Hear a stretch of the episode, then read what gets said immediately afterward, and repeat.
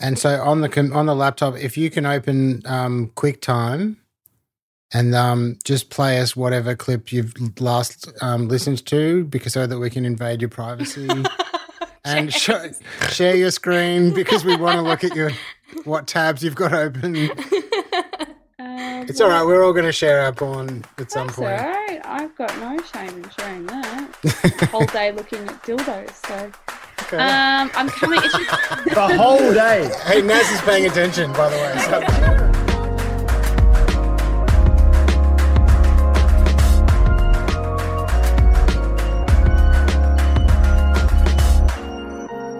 Welcome to this episode of Survivor's Guide. And uh, today uh, I'm going to start off by, by, by letting you in, by reading out an email that we received. That's right, we have an official email address, which is, what is it again? Backlash. You know what it is. Backlash at survivors.guide. Spelt the Australian way. Is there another way to spell survivors? I just reckon No. Americans. Okay, all right.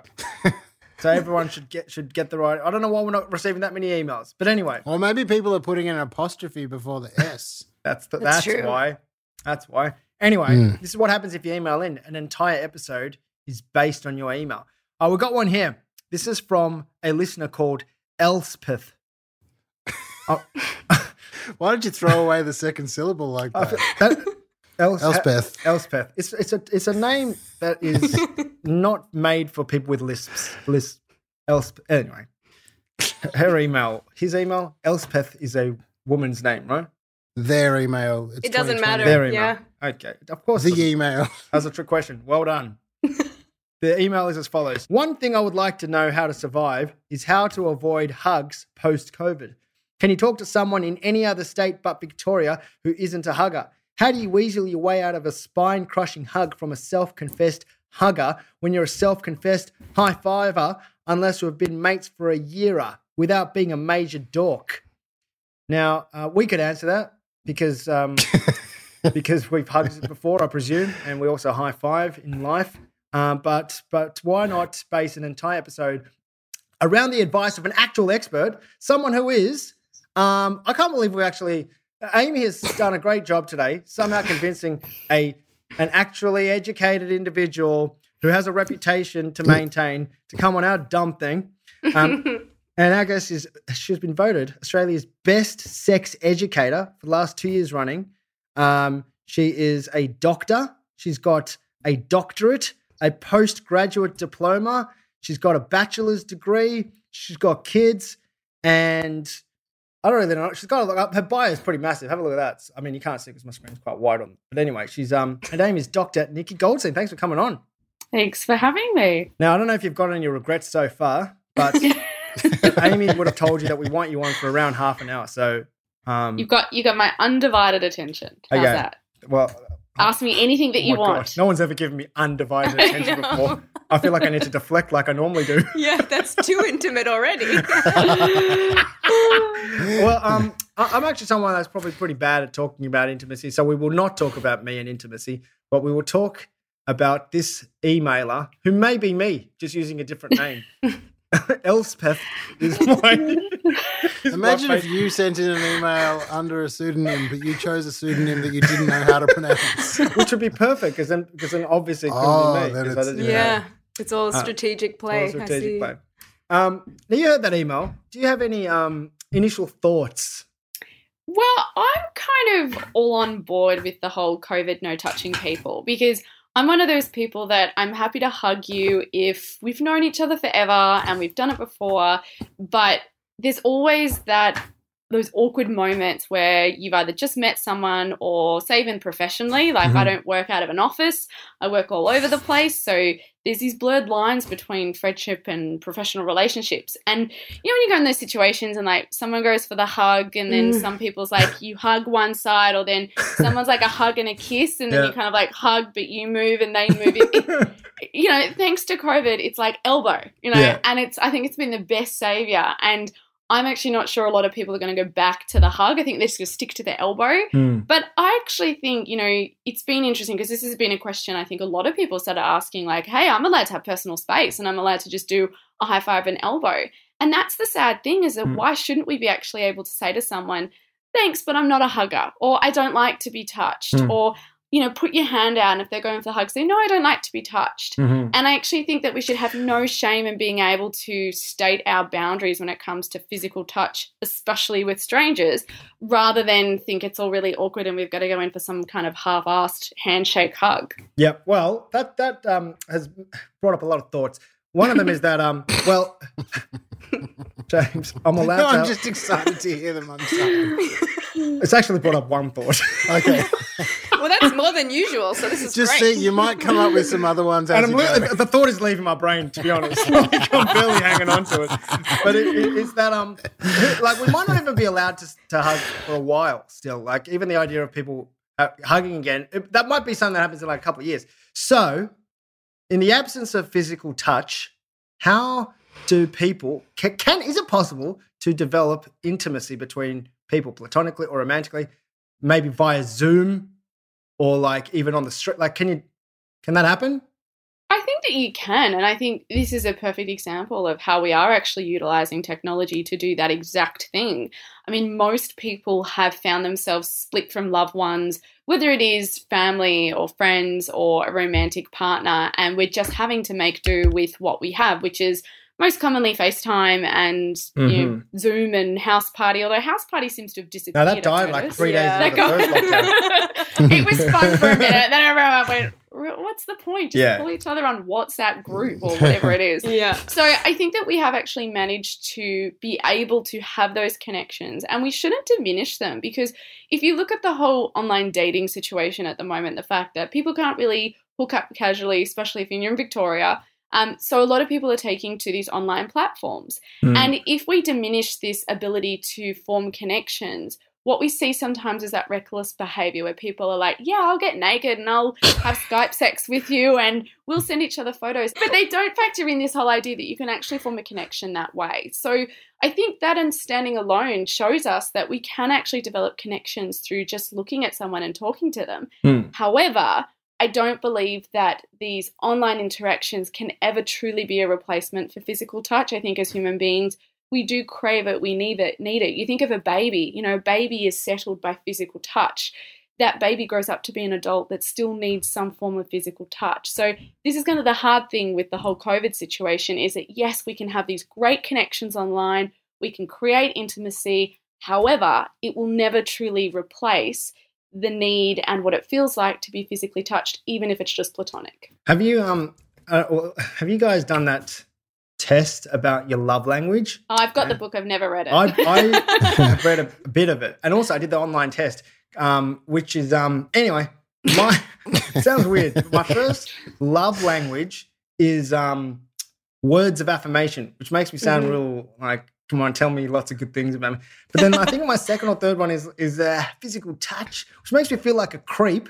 But then I read about it, and it's basically like someone could just touch you on the elbow, and a, and a platonic a friend could just do that, and it- and suddenly you feel connect connected to them. But Mm. um, given that James and I haven't hung out in a while, do you think our friendship is dying? If that's one of my needs, I don't think that your friendship is dying. I just think that that first moment when you see each other and you go in for that kind of awkward Mm. romance hug, guy hugs always a bit funny because it's like they pat. Yeah, yeah. You guys do Yeah. that because it's like Yeah. in order to make sure the differentiation is that it's not Yeah. slightly awkward or romantic and it's like a man hug. yeah, You know, you find it gets harder as Yeah, the yeah. more masculinity people are trying just to flaunt, prove like, our yeah, mate. heterosexuality. That's a heterosexual Exactly. tap. So I think it's going to maybe be like this awkward, like, Mm. do we tap or do we just squeeze because Yeah. we haven't done this in so long? So maybe that's the that'll be the moment that I think you might need to capture Mm. on camera for the both of you. Is what is that first hug Well, going to be well, like? Amy and I have never met, so does this mean we don't even have a real friendship? Oh, well, I would say that Amy looks like she's a real human, and if she's a real human, then you can have a real friendship. But maybe your your friendship is closer to James because you've had So I've touched those him. moments to experience physical touch, but you haven't with Amy. Hmm. If that is the way Hmm. that you receive your love language, so And So if- well, yeah. I, I do lots of words of affirmation to you, Naz. Yeah. Like I'll constantly just text you like compliments about that you. I text you actually. I text you the last one first. Didn't I? The last words of affirmation. You've done the last words of affirmation, yeah. Yeah, So- so, and then you t- so- can I, I don't want I won't read the whole thing, but I'll read the the um the intimate parts of it. so so, uh, something so I sent him a screenshot of uh, something nice, and I said so nice, and then I said miss you. Aw. Yeah, I know, I know. I'm So maybe sweet that's where. I'm going wrong. I'm doing like words of defamation and just like, annihilating your character rather than telling you nice things. And you haven't touched me, so we're just Well, but you really just, all over the bar. Just you wait until you get a chance to touch Naz. You're going to want affirmation all over that guy. Oh my god.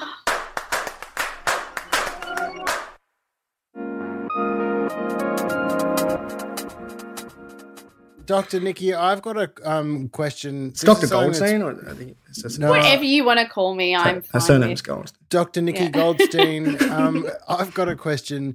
Something that's happened to me quite a few times in actual life is I don't know what the greeting is going to be, the physical greeting. Like this is obviously pre-COVID time, um, and so sometimes, like, uh, okay, a couple of times I've gone and hugged the person, and then they've been super weird about it.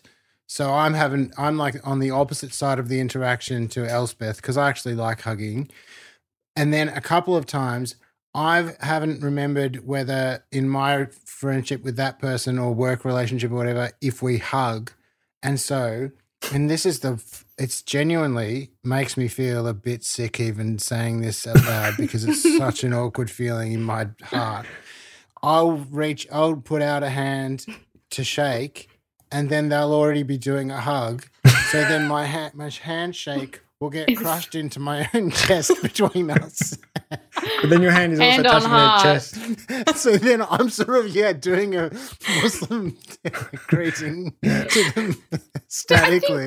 Whatever you do, you've got to do it with confidence. And Mm. I always Yeah. find it's so Ah. much easier when, you know, someone is really strong with their greeting. You know how you find those people and they're just, they're really enthusiastic hugger and they kind of come in and they wrap their arms around you and it, and you kind of can't get out of that. And I think if you're going to be the I mean, hugger, you hope be a at some point strong hugger. Yeah. Yeah. Well, yeah. Otherwise, it's not a that's false hostage imprisonment. situation. Yeah.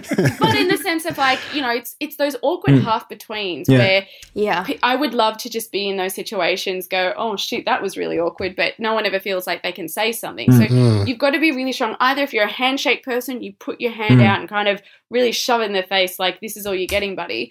But if you are a hugger, then you've got to be really firm with that. Mm. And you're the one that goes and kind of embraces.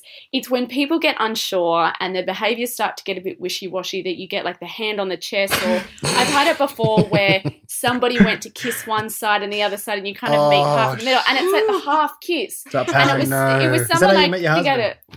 No. but it's it was definitely like a half like from there Hmm. there so from the middle of the lips and Hmm. I didn't know what to say because I was like oh this is You can't really talk when you're kissing someone else's lips. No, you can't. But afterwards, it's like, um, do I address that? Say it's awkward, or do, Do I just I- pretend we it never never speak happened? ever again. Um, I'm well- never going to see that person. or do you just now now you're that's the precedent set. You do full on mouth kisses Half with that kiss. person. Oh my god. Well, this Yeah. has raised so many more thoughts again, guys. For me, I don't know about you. But I've going to be at least one thought here. Go. two thoughts. Two thoughts. Um, I don't know which one to go first. Okay. Long distance relationships. People that meet online, and now because of well, especially in, in Melbourne at the moment, Victoria, not allowed to leave the state. Some people are far away. If they've never met before, um, and they don't know how, how long it can be until they can meet, what is the likelihood of success? And should they just cut and run? Listen, I think online relationships at the moment um, seem to be, it's kind of flipping around. They seem to be in a better situation because when COVID first started, it was a really interesting time for someone like myself because I was giving advice about something that I had never given advice about before. And the last time we'd seen this was kind of when Tinder really took off and we were talking about app dating, WhatsApp Mm. dating. So all of a sudden, everyone's going, crap, what do we do during a pandemic? And I think at first, there seemed to be this assumption that if you were stuck at home with your spouse or husband or wife, that it was going to be really good because you'd have more time to have sex. That kind of seemed to be the philosophy of a lot of people. And people that were dating or in the casual world were kind of scratching their head going, well, crap, what do we do now? It's funny because I think we're, what, six or eight months in, And I'm finding that people that in relationships, especially that live with their partner, maybe they're both working at home now, they're kind of not traveling, there's no distractions, they're now really struggling. And they're looking at those people that are single and online dating and in long distance relationships, even, and thinking, you guys have got the better end of the deal. So, Mm. you know, even though it is frustrating because you can't physically meet at the moment, depending on what your circumstance are, everyone's in the same boat. So there's no FOMO. There's no like, oh, so and so gets to live their relationship or they're going off to Europe to have a great time. We are all in this together. Yeah. But those that are in long distance relationships, I think it's a great time because it's companionship. Um, it's a way to get to know somebody without the sex stuff getting in the way. You know, there's no emotions making things complicated. You actually get to know who someone is and what your banter is like, what your conversations are like. It is frustrating because there's no kind of end date, Mm. but I think that you'll find that by the time these online long distance relationships do actually end up meeting in person, they may be a lot stronger than if we were Mm. to do this not in COVID because they've had so much time to really get to know each other online, but also support and distract each other. Yeah. People are finding really creative ways online to you know, make it fun, or whether they're watching a movie together, or someone was telling me they were doing their laundry with people on dates because it was kind of making a game like, do you separate your colors and your blacks, and do you what washing the, you know, and it was just kind of a way That's of like nice. instead well instead of sitting there having a glass of wine and doing a virtual bar which i think has probably been overdone a bit much at the moment people are finding really creative ideas to strike up a conversation so whilst all this crap is going on in the world Mm. how great to be able to have that distraction So, so if you can survive this, then you're probably you're gonna do all right, probably, possibly.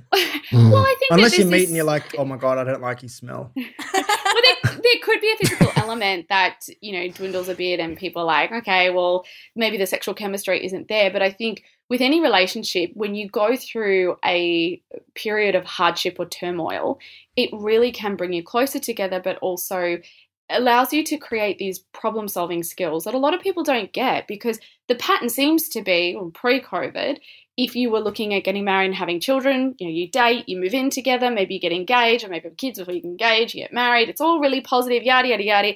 And then children come along, and seems like life gets really hard, and you're both stressed, and it possibly may be the first time that you've ever gone through a period of turmoil and struggle, of lack of sleep and uncertainty, and all these things. So I think it's in a way really good that if people are developing relationships during COVID, that Mm. they've had a period to kind of problem solve. Like, how do we do long distance when one can't leave the state? Nikki, I figured out what it's like.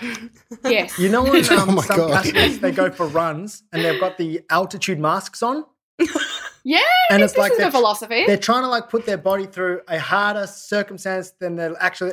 And then when they take it off, it's like, oh, this is easy. Maybe. Yeah. Oh, Oh, you're like stress like testing. Yeah, they're stress testing it. Turmoil training for relationships. Yeah, yeah, put it under pressure now. See, find Yeah. all the cracks. Yeah. Because by Final- the next pandemic, you want to be really having that stuff set in stone. What if the athlete then like actually ends up having sex with that snorkel on and they don't even like it? What? Wait, sorry, I, I, I thought you meant with the mask this on. is, Yeah, this that's just went to a whole new mean. level. Yeah. Can, I, can I ask? Um, uh, two more thoughts have come to mind. Like one of them about What- having sex with one of those masks on. One's the old thought that was still in my brain about actually. Well, uh, maybe I'll, you've done a PhD. Can I? Can I ask? And I probably should have found this out. What was your PhD on? so my doctorate is actually called a DHS, a doctorate in human sexuality, and that is the entire degree. So I was Hmm. Very lucky to go to a school in America that the entire school specializes in teaching sexology. Um, and it definitely is an education like no other because my background was very academic and I got out into the real world and I was like, well, it was been it's been great reading a textbook and you know going through the motions of things, but I really felt like there was this lack of life skills as well that just wasn't really incorporated into the mix and I always wanted to be part of the educational side of things and helping people. Oh, sorry. I I, was- thought that you were saying there was a real practical element in this course. Well, um, No, There is, sorry. I mean, that's, there, there, my is, is... There, there is a practical element. I mean, you don't rock up to a school that is specializing in sex Hmm. without an encouraging nudge to go and explore what the breadth of human sexuality really has to offer. Because, especially when you're studying in a place like San Francisco and you just have everything you know, at your fingertips. You go off to the local dungeon and you do a ropes class, or you go to a party at some warehouse run by some, you know, swingers group. Like you've got all these things. We had Pride a few times that were there, um, Folsom Street Fair. You know, you've the best of it is that you have access at a place like that to just different types of sexuality and lifestyles and how people live their life. And that's the most valuable thing because as a, you know, I'll say open minded Aussie girl that rocked over there thinking that, you know, I was cool with everything. Um, that's kind of the education that you need to go along with the academic side of things because you need to see that everyone is different Yeah. and there are different ways of living your life sexually and it's normal and it's okay and it's not so scary. And you can't always get that just by reading a textbook. You actually need to immerse yourself in those environments. Mm. I mean, even porn. I've spent a lot of time on porn sets and with porn stars and at various like functions and award shows just to be able to understand the industry and instead of fearing it, I always wanted to know it so that when I do speak about porn and I am educating people about it, I know the facts and I know the real facts, not what some report has decided to say that may be based on some very tiny sample size. Yeah. Um. Uh. I have a friend. Who, Friend? the Sure, best mate, questions, sure. the best questions always start off with. So I have this friend. He has a rash. Is it Elspeth again? Elspeth, yeah, yeah. Well, to protect his identity, let's call him Elspeth. Um, but genuinely, this person has no desire for physical intimacy, and uh, he sort of told me, but he's also just, just never. It's you know he's he's in his later years of life. Um, so how do people? I, I don't really know much about intimacy or like what people. Ne- Like, does it take other forms? Well, like, actually, this is my other intimacy- yeah. research that I did, apart from your Oh, here we um, go. googling your name. Uh, I found an article which talks about the different types of intimacy. Did you know there are four different types? There's experimental intimacy. Are you asking Nick, Nikki whether she knows? No, she- Or- I'm, I'm asking Is you. this a quiz? Oh, Should I sorry, study? yeah. uh, uh, this has probably been this probably was written up in but in San Francisco where where everything goes. Um, so it's probably in a dungeon. In a dungeon In the Dutch. with ropes. I can't believe I've never done a rope dungeon. Have you? It sounds like a thing that you do with your family. I don't get what it means. Uh, definitely not No. something to do with the family. I'll, I'll No, tell you. I'll tell you a quick side story of the dangers of doing a rope class in a dungeon in San Francisco. So San Francisco has earthquakes, and off we go to this dungeon, and it was this German couple that are very famous of they're you know a dominatrix, and they're teaching us how to do all these ropes, and then all of a sudden the ground starts shaking. Oh Everyone kind of looks at each other. It's an earthquake. and um, one of the things that we learnt with you know experiencing this in San Francisco is part of the safety equipment is you've always got to have like these cutters around to be able to cut someone free because in an earthquake you can have fires because things can collapse and explode. So part of the whole safety equipment What? of exploring bondage in San Francisco is making sure that you can release someone very quickly Whoa! in case of an earthquake. so you did Oh explain to me how to be intimate in earthquakes. Well, it's more like how to release someone from a dungeon. How to stop like- being intimate. It's like, Yeah. look like big. It looks like these big cutters because some of these ropes, like you imagine, you've got somebody quite intrinsically tied up, and there's lots of rope around. if they've got to break free, you don't have time to undo that and unravel it. Yeah. You literally just have to cut the ropes to be able to, you know, run to safety. So it, it's yeah, very different learning a ropes class. Yeah, And I'm not hell. talking about like high ropes you did in high school. I'm talking about ropes when you want to really punish someone. Hmm. Um, it's very interesting learning a ropes class in San Francisco. Dr. Nikki G, I, I would like to bring us back to Elspeth's email. Yeah. Um, because The real Elspeth or the fake Elspeth? the well, we don't know, um, but the because you, I think that you've kind of brought it around to it when talking about communication. I'm wondering, can there be some sort of system of communication around what people want, so that Elspeth doesn't get hugged post COVID when she doesn't want to, so that I don't slap myself in the chest and get get it squished by somebody else's chest. I just, it, it's simple. Say what you're comfortable with. And I mm-hmm. don't understand why we should have so much shame around that. It's our bodies. It's our ability to touch and whether we want to be touched or not. And, you know, the big word here is boundaries. We have every right to set boundaries with people. and this is not just for hugging, this could be, you know, your social interactions with friends and people you work with. You've got every right to say, um, no, I'm not comfortable doing that, or I'm not comfortable going there to Yeah. say if it's a location. So if you're in a situation where someone is coming at you with open arms and you're freaking out because you don't want to be touched, you have every right to say, Oh no, I'm sorry, I'm not a hugger. I Yeah. don't like to be touched. Yeah. If that person has a problem with it or thinks you're odd for that, hey, Mm. let them think that because you then in that process have put up your boundary and enforced it, and that should feel good for you because you're looking out for yourself, which is what sometimes you need to do. People are not mind readers and they don't know where your boundaries are, so it's up to us to tell them. That is a good answer. Also, That's just start great. coughing. Then they won't. Yeah. Um,